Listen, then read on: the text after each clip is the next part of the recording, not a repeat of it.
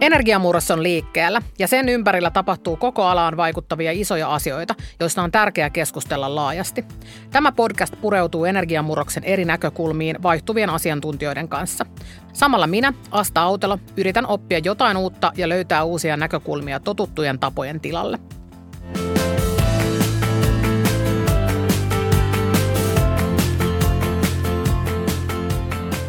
Tervetuloa Energiamurtajien toisen jakson pariin. Toivottavasti nautitte ensimmäisestä jaksosta. Edellisessä jaksossa puhuimme hiilineutraaliudesta laajalla skaalalla ja tänään paneudumme siihen, miten aluekehityshankkeessa näkyy energiatehokkuus ja hiilineutraalius. Tänään meillä on vieraana Kimmo Leivo. Tervetuloa Kimmo. Kiitoksia mielelläni mukana Kimmo, sinä toimit Espoon kaupungissa projektijohtajana ja vastaat koko Espoon lounaiskulman sisältäen muun muassa Finnoa, Matikylän, Espoonlahden, Kivenlahden aluekehityshankkeet, joista Finnoa taitaa olla tällä hetkellä isoin.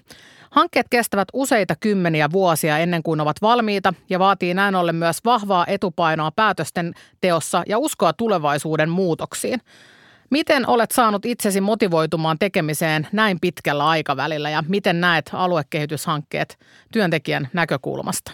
Lähtökohta on tietysti, että kaupunki ei ole koskaan valmis, vaan on jonkinlaisessa muutosprosessissa ikuisesti. Ja tässä ehkä onneksi näin, että Espoon kehitysasteet ovat kasvavan kaupungin ongelmia. Tällaisissa pitkissä kehityshankkeissa niin päivät ei kuitenkaan ole koskaan sisällöltään samanlaisia ja asioita menee eri vaiheissa. Ja tietysti ehkä vuodet ja hankekot työelämässä ovat kehittäneet tällaista turnauskestävyyttä. Ja tietysti kolme lapsen isänä niin haluan ja ajattelen myös heidän tulevaisuuttaan ja elinympäristöä. Varmaan jonkun verran pitää myös löytää onnistumisen iloja niistä välietapeista. Teetkö itsellesi paljon tavoitteita väli, väliaskelmille vai miten itse johdat itseäsi?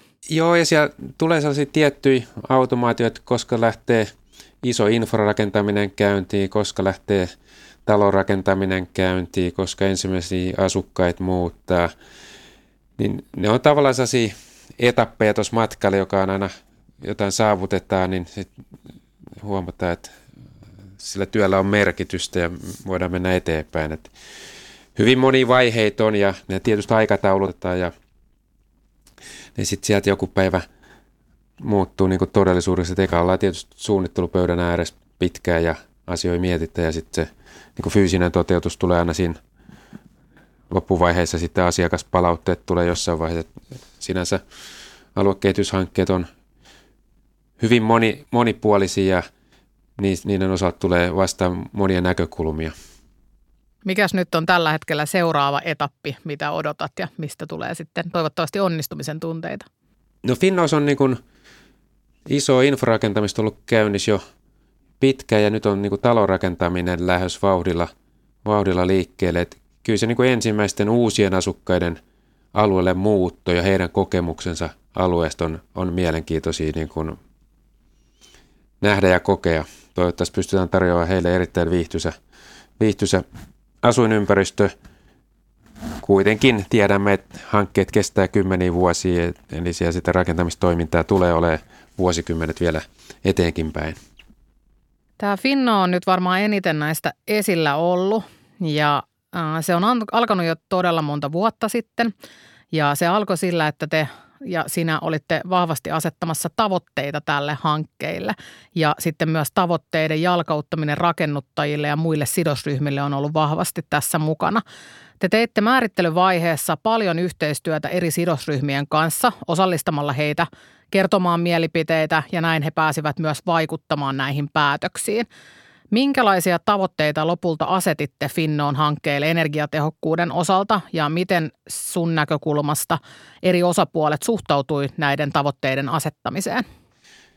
Joo, näiden alan asiantuntijoiden ja, ja toimijoiden kanssa pidetty tällainen vuorovaikutteinen, voisiko sanoa yhteisajattelu ja keskusteluprosessi oli mielestäni erittäin onnistunut ja sen pohjalta valitsimme ohjauskeinoja – ja perusteet ehkä näille ohjauskeinoille tätä kautta ymmärretään näiden toimijoiden taholta hyvin, kun on yhdessä, yhdessä niistä on keskusteltu. Meillä oli tietysti jo päätetty tavoite, että Finno toimi tällaisen kestävän kehityksen esimerkkialueena. Ja sen pohjalta sitten ollaan asetettu tällainen kestävän kehityksen kriteeristö ja siihen pohjautuva pisteytys, missä on paljon energiatehokkuuteen liittyviä asioita ja se on tavoitteellinen, mutta ei kohtuuton. Ja osana näitä kriteereitä on, on tosi pakollisia asioita, mistä yksi on rakennusten energian ja muun kulutuksen mittaus ja tämän mittaustiedon toimittaminen meidän käyttöön. Ja näistä, jotka on tässä yhteistyössä ollut mukana, niin voisiko sanoa näin, että protestointi ei ole kuulunut. Ja nyt kun tämä talonrakentaminen lähtee vahvasti liikkeelle, niin voimme seurata, mitä, mitä valintoja nämä hankekehittäjät ja toimijat tekevät. Ja sitten muista kaupungeista on tullut paljon kyselyjä näistä meidän kriteereistöistä ja me mielellään niitä jaetaan ja perustellaan, miksi me ollaan niihin päädytty ja toivotaan ehkä, että tällainen samanlainen toimintamalli voisi muissakin tässä aluekehityskokoluokan hankkeissa yleistyä. Niin nyt on viimeisinä vuosina ollut aika paljon keskustelua avoimesta datasta ja, ja kaupungit varsinkin on monet avannut sitä omaa dataansa kenen tahansa käyttöön sovelluskehittäjille ja muille, muille mahdollisuuksia testailla, mitä datalla tulee, mutta sitten on aina nämä yksityinen puoli tietenkin, mikä ei niin, niin paljon ole sitä dataa avannut. Eli tämä periaatteessa tämä teidän tavoiteasetanta ja vaatimus siitä, että rakentajat antaa sen datan teille, niin mahdollistaa sen, että saadaan koko alueelta kaikki tieto kaikkien omistamista kohteista sitten avoimeen käyttöön, eikö näin ole? Kyllä, ja sitten kun meidän tiedonkeruun koko luokka on niin kuin talo, talokokoluokka, että me ei niin kuin yksityisten ihmisten kulutustietoja haluta, niin siinä ei ole tällaista niin kuin yksilön suoja, tietoturva asiaa. Et meidän mittakaava on niin kuin kaupungin osatasoinen ja yksittäisten rakennusten mittaus, mittaus on, on se sanotaan minimikokoluokka, joka meitä kiinnostaa. Sen pohjalta me voidaan tehdä jo niin tosi kaupungin osa käyttäytymisarviointeja ja sitä kautta niin kuin koittaa nopeuttaa tätä energiatehokkuus- ja kestävä kehityskehitystä. Mikä sun oma tämmöinen unelma on, että kun nämä talot alkaa olla pystyssä ja sieltä dataa rupeaa tulemaan, niin mitä sillä datalla tapahtuu ja mihin se johtaa? Data tietysti menee tota, meidän data-altaaseen, jonka pohjalta sitä näiden rakennusten käyttäytymistä ja sitten niin kuin vertaillaan. Ja tietysti toivoo, että niin kuin vuosien saatos, niin aina uudet rakennukset olisi entistä parempi, että silloin se niin kuin kehitys, kehitys menee myös siihen niin kuin toteutukseen. Että kymmenen vuoden päästä olisi hyvä pystyä selvästi sanoa, että vanhimmat talot ei ole niin energiatehokkaita kuin uusimmat. Ja hienoahan varmaan olisi myös, jos tämä jollain tavalla ohjaisi ostokäyttäytymistä ja myös mahdollisesti sitten sitä kustannusrakennetta, mitä siitä asumisesta syntyy, että se johtaisi myös siihen, että tehokkaammat talot olisi jollain tavalla haluttavampia. Miten sä näet tämän asian? Tällaista kehitystä mekin toivotaan, että kuluttajan valveutuneisuus lisääntyisi ja ehkä se olisi valmiin niin kuin alkuvaiheessa maksaa pikkasen enemmän laadukkaasti ja energiatehokkaasta talosta, joka sitten maksaisi heille elinkaarensa aikana sen takaisin ehkä huomattavasti enemmänkin. Että ky- kyllä sellainen niin kuin markkinoiden valjastaminen tämän kehityksen nopeuttamiseen on ollut meidän niin kuin yhtenä taustatavoitteena tässä. Luuletko että toi voi onnistua ihan markkinavoimilla vai tarvitseeko se mahdollisesti jotain – jotain muutoksia lainsäädäntöön tai johonkin, johonkin muualle ajamaan tätä asiaa vai riittääkö markkinavoimat tässä? O- olisi hyvä, jos edellä, edelläkävijälle pystyttäisiin antaa porkkanoita. Ja varmaan kun se on ihan valtakunnalliset tavoitteet on myös tämä niin päästöjen vähentäminen näin, niin uskon, että se ehdottomasti tulee myös tulemaan lainsäädäntöön ja sitä kautta niin kuin alaa velvoittavaksi. Että kyllä tämä niin kuin kaikkien osapuolien ja kaikkien toimintojen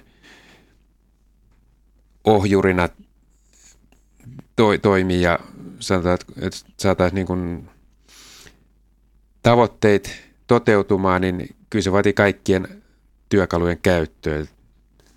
Että sekä markkinat että lainsäädäntö plus sitten tällainen omaehtoisuus ja yritysten niin kuin oma, omat kestävän kehityksen lupaukset, niin kaikki tarvitaan.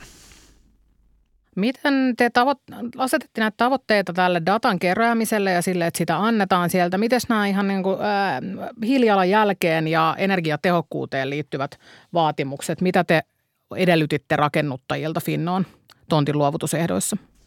Me edellytetään molempia. Esimerkiksi alallahan ei ole kauhean vielä niin kuin vakioituneet, että laskettaisiin rakennusten hiilijalanjälki elinkaarelta ja noin, niin me, meillä on niin vaihtoehtoisena pistänyt, että laskee, sillä tuloksella ei ole vielä väliä, kuinka hyvä se on, mutta se, että siellä niin laskenta tehtäisiin, niin siinä, siitä saa näitä kriteeripisteitä. Että halutaan, että ala oppisi laskemaan ja uskotaan tonkin osalta, että muutaman vuoden päässä se voi olla ihan lainsäädännön vaatimus. Se on varmaan myös mielenkiintoista sitten, että jos näitä on laskettu niissä hankkeissa, niin seurata niitä myös sitten, kun saadaan sitä todellista dataa, että miten ne laskelmat vertautuu siihen todelliseen dataan sitten käytöaikana. Faktat on sitten kuitenkin, mitkä kertoo sen niin lopullisen totuuden, että laskenta on aina laskenta ja simuloinnit on simulointeja. Ne antaa hyvää suuntaa, mutta mikä se todellisuus on, niin se paljastuu vasta sitten, kun pystytään sitä mittaus, mittausdataa eh, tutkimaan.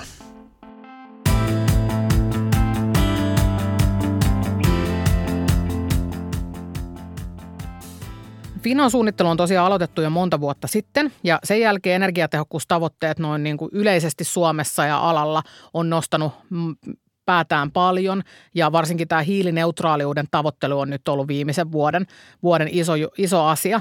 Oletteko te joutunut tekemään näissä tämän hankkeen aikana kiristämään jotain tavoitteita tai onko ne alkuperäiset linjaukset ollut riittävän kovia? Ja miten sä näet, että onko nämä tavoitteet, alussa mietityt tavoitteet kestänyt aikaa? Koen, että me olimme edelläkävijöitä tässä asiassa ja näemme millaiseen muutokseen olemme menossa. Tämä kriteeristömme on, on sinänsä joustava ja tätä vaadittua suorituskykyä voidaan muuttaa tarpeen mukaan, mutta toistaiseksi ei ole ollut muutostarvetta. Ehkä enemmän on, on tullut ehdotuksia uusista kriteeripisteasioista meille mietittäväksi, että voisiko tällaisesta ratkaisusta saada vaikka yhden kriteeripisteen tai kaksi. Eli sel- selvästi niin kuin alalla on tapahtunut kehitystä, mitä ei, ei vielä silloin ollut nähtävissä. Ja me mielellään niin kuin otetaan näitä uusia ajatuksia meidän käsittelyyn ja mietitään, että minkä arvoinen se voisi olla tässä pisteytyksessä. Joo. No onko jotain asioita, mitkä on muuttunut tässä matkan varrella? Kaiken kaikkiaan kestävä kehitys ja hiilineutraalisuus ja elinkaarikustannukset ja päästöt ja niiden laskenta on tullut niin kuin vahvasti puheisiin. Ja hyvä niin. Ja kohta se varmaan tulee myös lainsäädäntöön ja niin kuin alalle, alalle normaali käytännöksi. Joo. No teillä on Finno-hankkeessa, jos sitä googlaa, niin eniten tuloksia siihen kärkeen tulee tästä suunnitteilla olevasta geotermisestä lähilämpöverkosta. Eli siellä on nyt suunnitteluasteella semmoinen, semmoinen ratkaisu. Miksi tämä ratkaisu on niin poikkeuksellinen? Me ajatellaan se ehkä niin, että jos halutaan nopeasti todelliset absoluuttiset päästöt vähenemään ja eletään näissä Suomen ilmansolosuhteissa, niin tällä geolämpö-lämpöpumppu yhdistelmä varmaan on, on vahvimpia vaihtoehtoja. Ja sitten kun ollaan tällaisessa tiukas kaupunkirakenteessa, niin tämä Finnoisen suunniteltu keskisyviin lämpökaivoihin perustuva ratkaisu on ehkä se, millä on valo valoisin tulevaisuus. Ja tämä geolämpölähiverkko pilotointi, niin se on toteutumassa yhdelle kaava-alueen osalle. Ja sitä antaa tietysti valmistuttua niin kuin hyvää faktatietoa niin kuin suorituskyvystä ja sekä tietysti suhteessa niin kustannuksiin ja, ja laskennallisiin malliin. Että kyllähän aina energiavaihtoehdot on, on tavallaan vaihtoehtoratkaisuja, niin meidän näkemyksen mukaan niin tämä voi olla se, se kaupunki, kaupunkiympäristöön parhaiten sopiva ratkaisu ja sen takia ollaan, ollaan tota, erittäin tyytyväisiä, että Finnos pilotoidaan tällaista isompaa ja ehkä perus näistä niin maalämpöratkaisuista poikkeavaa ratkaisua. Että mielenkiinnolla odotamme taas niin kuin sitä faktatietoa, kun se järjestelmä on, on kunnossa ja käytössä. Miten tämä tulee näkymään niiden asukkaiden kukkarossa, tämä ratkaisu? Toivon, toivottavasti tässä pitkässä aikaikkunassa niin elin, elinkustannusten alenemisena. Ja sitten tietysti toinen iso tekijä, että he osallistuvat siihen, että näihin päästötalkoisiin, että heidän, heidän lämmitykseen ja jäähdytykseen käyttämät päästöt on hyvin vähäiset verrattuna moneen muuhun. Tämä taisi olla kuuhiitin kanssa tämä lähilämpöverkko tekeillä, eikö näin ollut? Joo, he on niin järjestelmätoimittaja toimittaja siinä, että siinä on niin yksityisiä, yksityisiä hankekehittäjätahoja mukana ja sitten todennäköisesti kaupungin alueelle tuleva päiväkoti liittyy myös tähän lähilämpöverkkoon, eli myös silloin tämä julkisen rakentamisen tavoiteltu nollapäästöisyys hyvin pitkälle toteutuu. Energiamurroshan noin isommassa mittakaavassa, niin ajatellaan, että se nimenomaan tarkoittaa sitä, että yhä useampi toimija pääsee mukaan energiamarkkinaan ja se energian Energiaa voidaan tuottaa monessa, monessa eri paikassa ja näin myös tuloja ja kuluja on monessa eri paikassa. Mutta toki energiayhtiöiden rooli tulee myös tulevaisuudessa olevaa edettään merkittävä ja sen takia uskotaankin vahvasti siihen, että kiinteistöomistajien ja energiayhtiöiden yhteistyö tulevaisuudessa tulee olemaan entistä tärkeämpää, että sitä vuoropuhelua käydään, käydään avoimesti ja yritetään löytää niitä yhteisiä ratkaisuja. Minkälaisia visioita te olette tämän Finnon tai muiden hankkeiden yhteydessä tehneet energiayhtiöiden kanssa? Meillä on tietysti jatkuva vuoropuhelu eri energiayhtiöiden kanssa käynnissä ja mietimme oikeat ratkaisut niin tämän koko luokan aluekehityshankkeisiin. Et kun puhutaan kaupungin osa koko luokasta, niin tarpeet ja ratkaisut täytyy olla vastaavaa koko luokkaa. Ja tähän keskusteluun, voisiko sanoa, nämä alan ammattilaiset ovat hyviä yhteis- yhteistoimijoita – Tietysti se energiatehokkuus on, on monia asioita, jotka on yleispäteviä huolimatta siitä, että puhutaanko omakotitalosta vai kerrostalosta, kuten vaikka vaipan eristyskyky, IV-laitteiden vuosihyötysuhde, vesikalusteiden vedenkulutus. Että niin kuin isot kaupungin tasoiset ratkaisut, niin energiayhtiöllä on, on vahvoja käsityksiä, ajatuksia ja faktoi osoittaa niiden osalta, että meilläkin jotkut ajatukset, mitkä oli aika sanotaan lennokkaasti ajateltu, niin on näiden yhteisten keskustelun kautta todettu, että ei se, sille ei ollut niin edellytyksiä olla ratkaisu. Se oli enemmän toiveajattelua. Kuten esimerkiksi tällainen niin kuin energian varastointi pitkäaikaisen niin kuin vuoden, vuoden aikojen välisiä siirtoja, niin ei siihen oikein niin kuin varastoratkaisu ole. Niin ei löydy vielä kustannustehokkaita ei. mahdollisuuksia. Ei, ei tuossa ei tossa mittaluokassa. Eikä mikään ei muutu, jos se jotkut unelmoi ja jotkut visioi niitä asioita. Että sitähän kaikki muutos aina vaatii, että joku heittää hullun ajatuksen, mikä siinä vaiheessa suurimman osan mielestä tuntuu, tuntuu ihan täysin epärealistiselta, mutta niin vaan ne asiat sitten jossain vaiheessa varmasti osa ainakin muuttuu todellisuudeksi. Ja näinhän se maailma kehittyy. Jonkun pitää uskaltaa ajatella. Joo, ja sitten pyrit, me pyritään niin kuin Finnoa – antamaan vähän sellaista testi, testipenkiksi tai living labiksi erilaisille kokeilulle. Ja sitten sit me saadaan faktatietoa, että jotkut voi olla, että ne on, niitä kannattaa alkaa toistamaan ja jotkut voi olla, että ne on vähän niin kuin enemmän jää kokeiluvaiheeseen sitten. Mutta mut näin, näin se kehitys tapahtuu sitten, että kun saadaan hyviä, hyviä ratkaisuja, hyviä kokonaisuuksia rakennettua, niin sitten kannattaa kopiointimenettelyä monesti käyttää.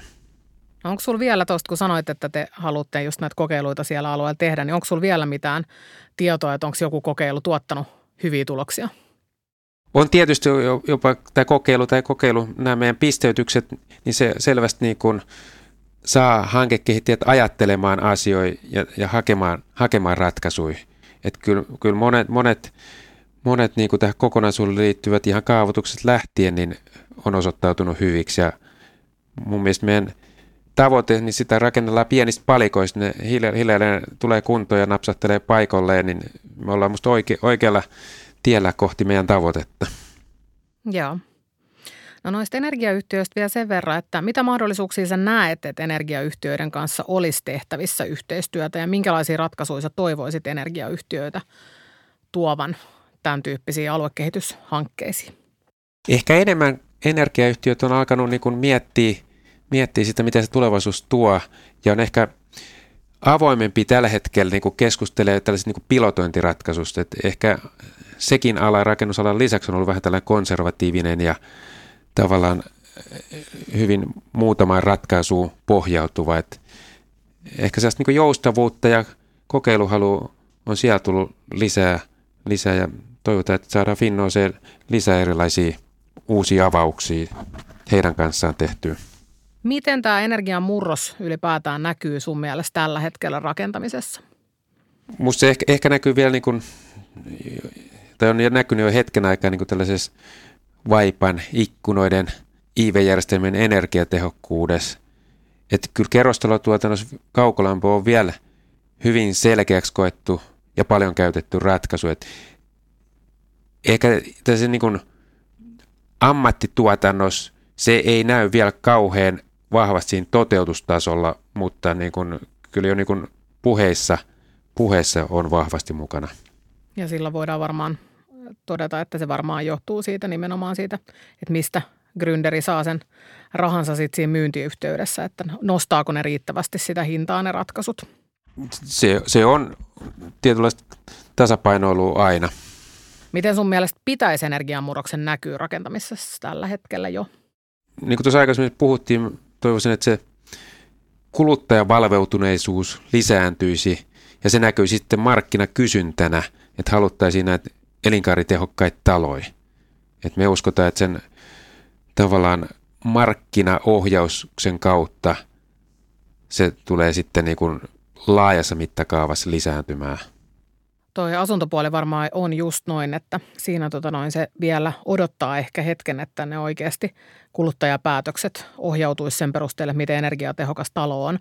Tuolla toimitilapuolella ja ammattimaisessa kiinteistösijoittamisessa siellä ehkä alkaa jo näkyä vähän enemmänkin sitä, että, että kohteet, missä on iso energiansäästöpotentiaali, voi olla jopa houkuttelevampia ostajalle, koska sä saat sitten siinä vaiheessa, kun ostat ja teet näitä ratkaisuja, niin aika iso tuottoa aikaiseksi niissä kohteissa.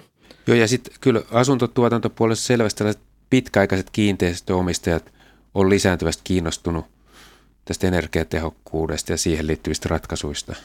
Onko sinulla omia ajatuksia siitä, että mitä meidän pitäisi tehdä alana tai kenen pitäisi tehdä, että kuluttajat heräisivät tähän asiaan enemmän? Mun mielestä se yleinen tietous on kuitenkin lisääntynyt, että se, se tulee sieltä hiljalleen, että ehkä tällaisia enemmän tällaisia onnistuneita ratkaisuja tai eh, jos on mahdollista, joku pystyy toteuttamaan hyvinkin nolla energiatalon tai jopa passiivi, passiivitalon tai negatiivisen energiatalon, niin niitä pitäisi ehkä saada vähän enemmän mediahuomioon. Niin, se on ihan totta. Ja kyllähän nämä koitetkin nämä ratkaisut aina näkyy siinä omassa lompakossa sit siinä asumisen aikana, että ei ne energiatehokkuusratkaisut ikinä ole pelkkä kulu, että kyllä ne aina myös siellä tulopuolella näkyy, mutta se, että ymmärtääkö sen riittävän hyvin siinä ostoa vaiheessa, niin se on se kysymys ehkä. Lisääntyvästä kestävä kehitys tulee, tulee mun mielestä kuluttajien käyttäytymisnäkymään.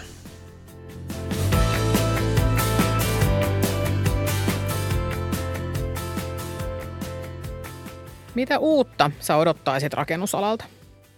Ehkä, ehkä sitä, että sen niin puhuminen muuttuisi tekemiseksi. Että se on ollut vielä kohtuu hi, hidasta ja tällaisia selviä edelläkävijöitä tarvittaisiin.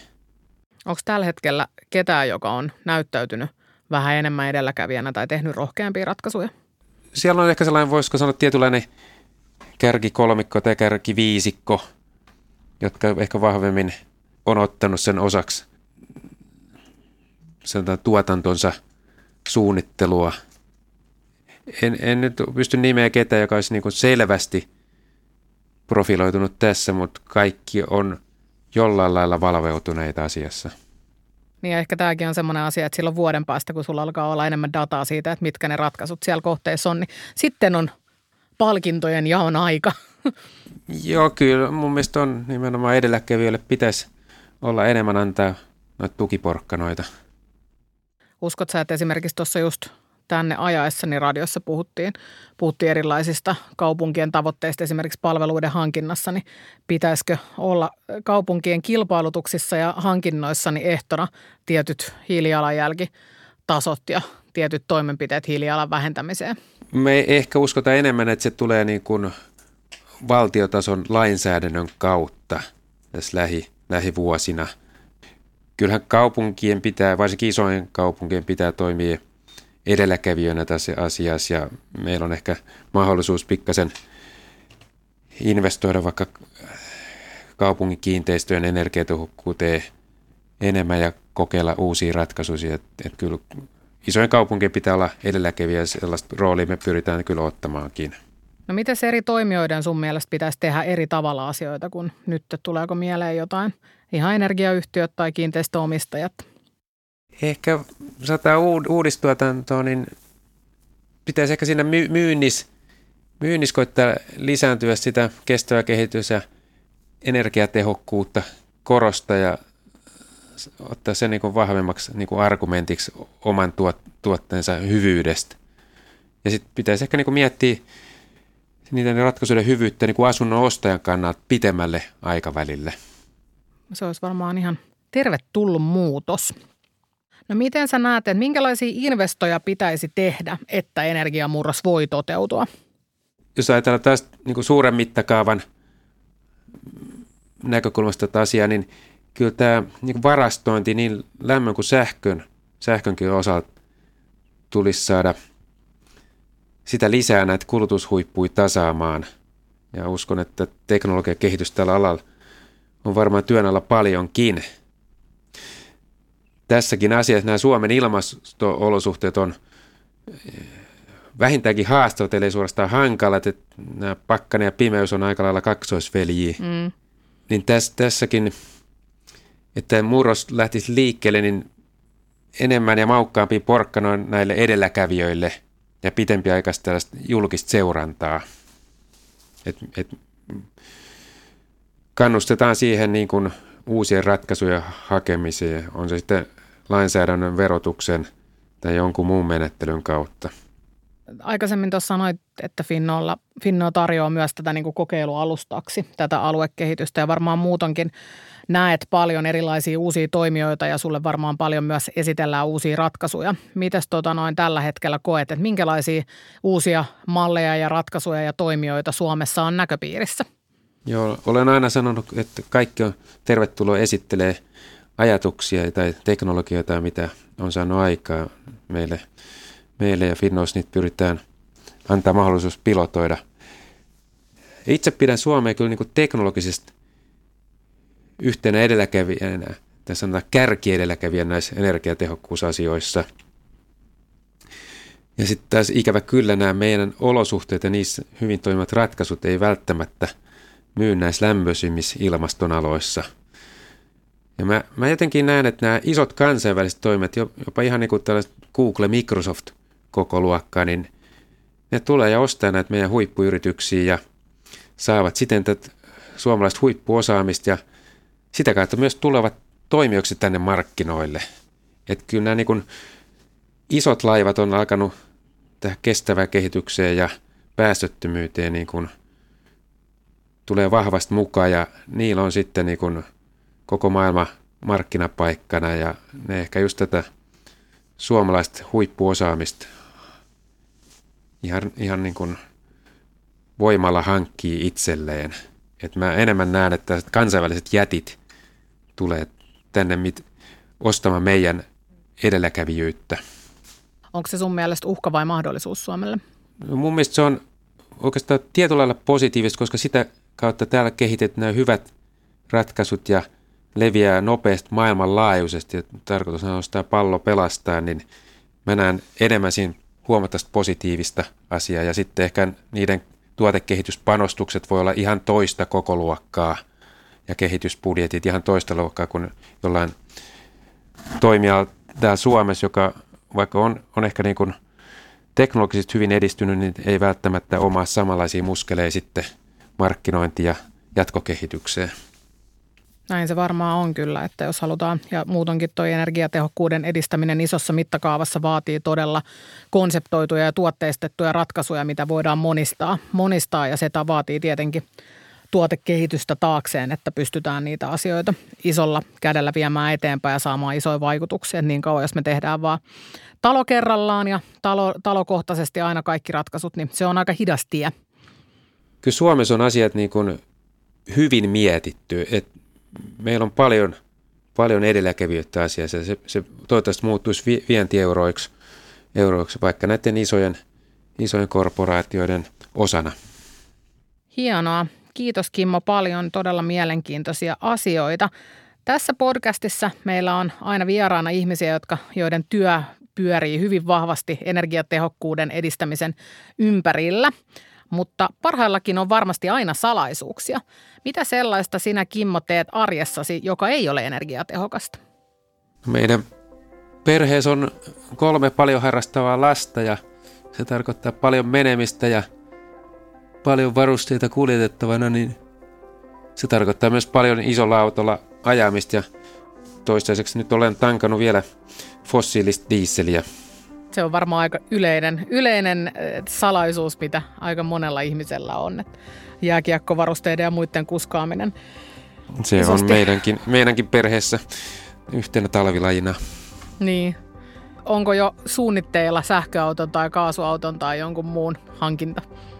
No, tiedäthän nämä virkamiespalkat, niin ei vielä. Odotetaan Finnosta niin hienoja tuloksia, että sitten. Loistavaa, kiitos. Kiitos Kimmo tosi paljon, että pääsit mukaan meidän jaksoon. Oli tosi mielenkiintoista kuulla sun näkemyksiä aluekehittämisestä ja jännä nähdä, mitä Finnoon alueella tulee tulevaisuudesta sitten tapahtumaan ja miltä se näyttää siinä vaiheessa, kun tulee valmista. Joo, meillä on kovat odotukset siitä ja tietyn aikavälin voidaan aina benchmarkata, että missä mennään.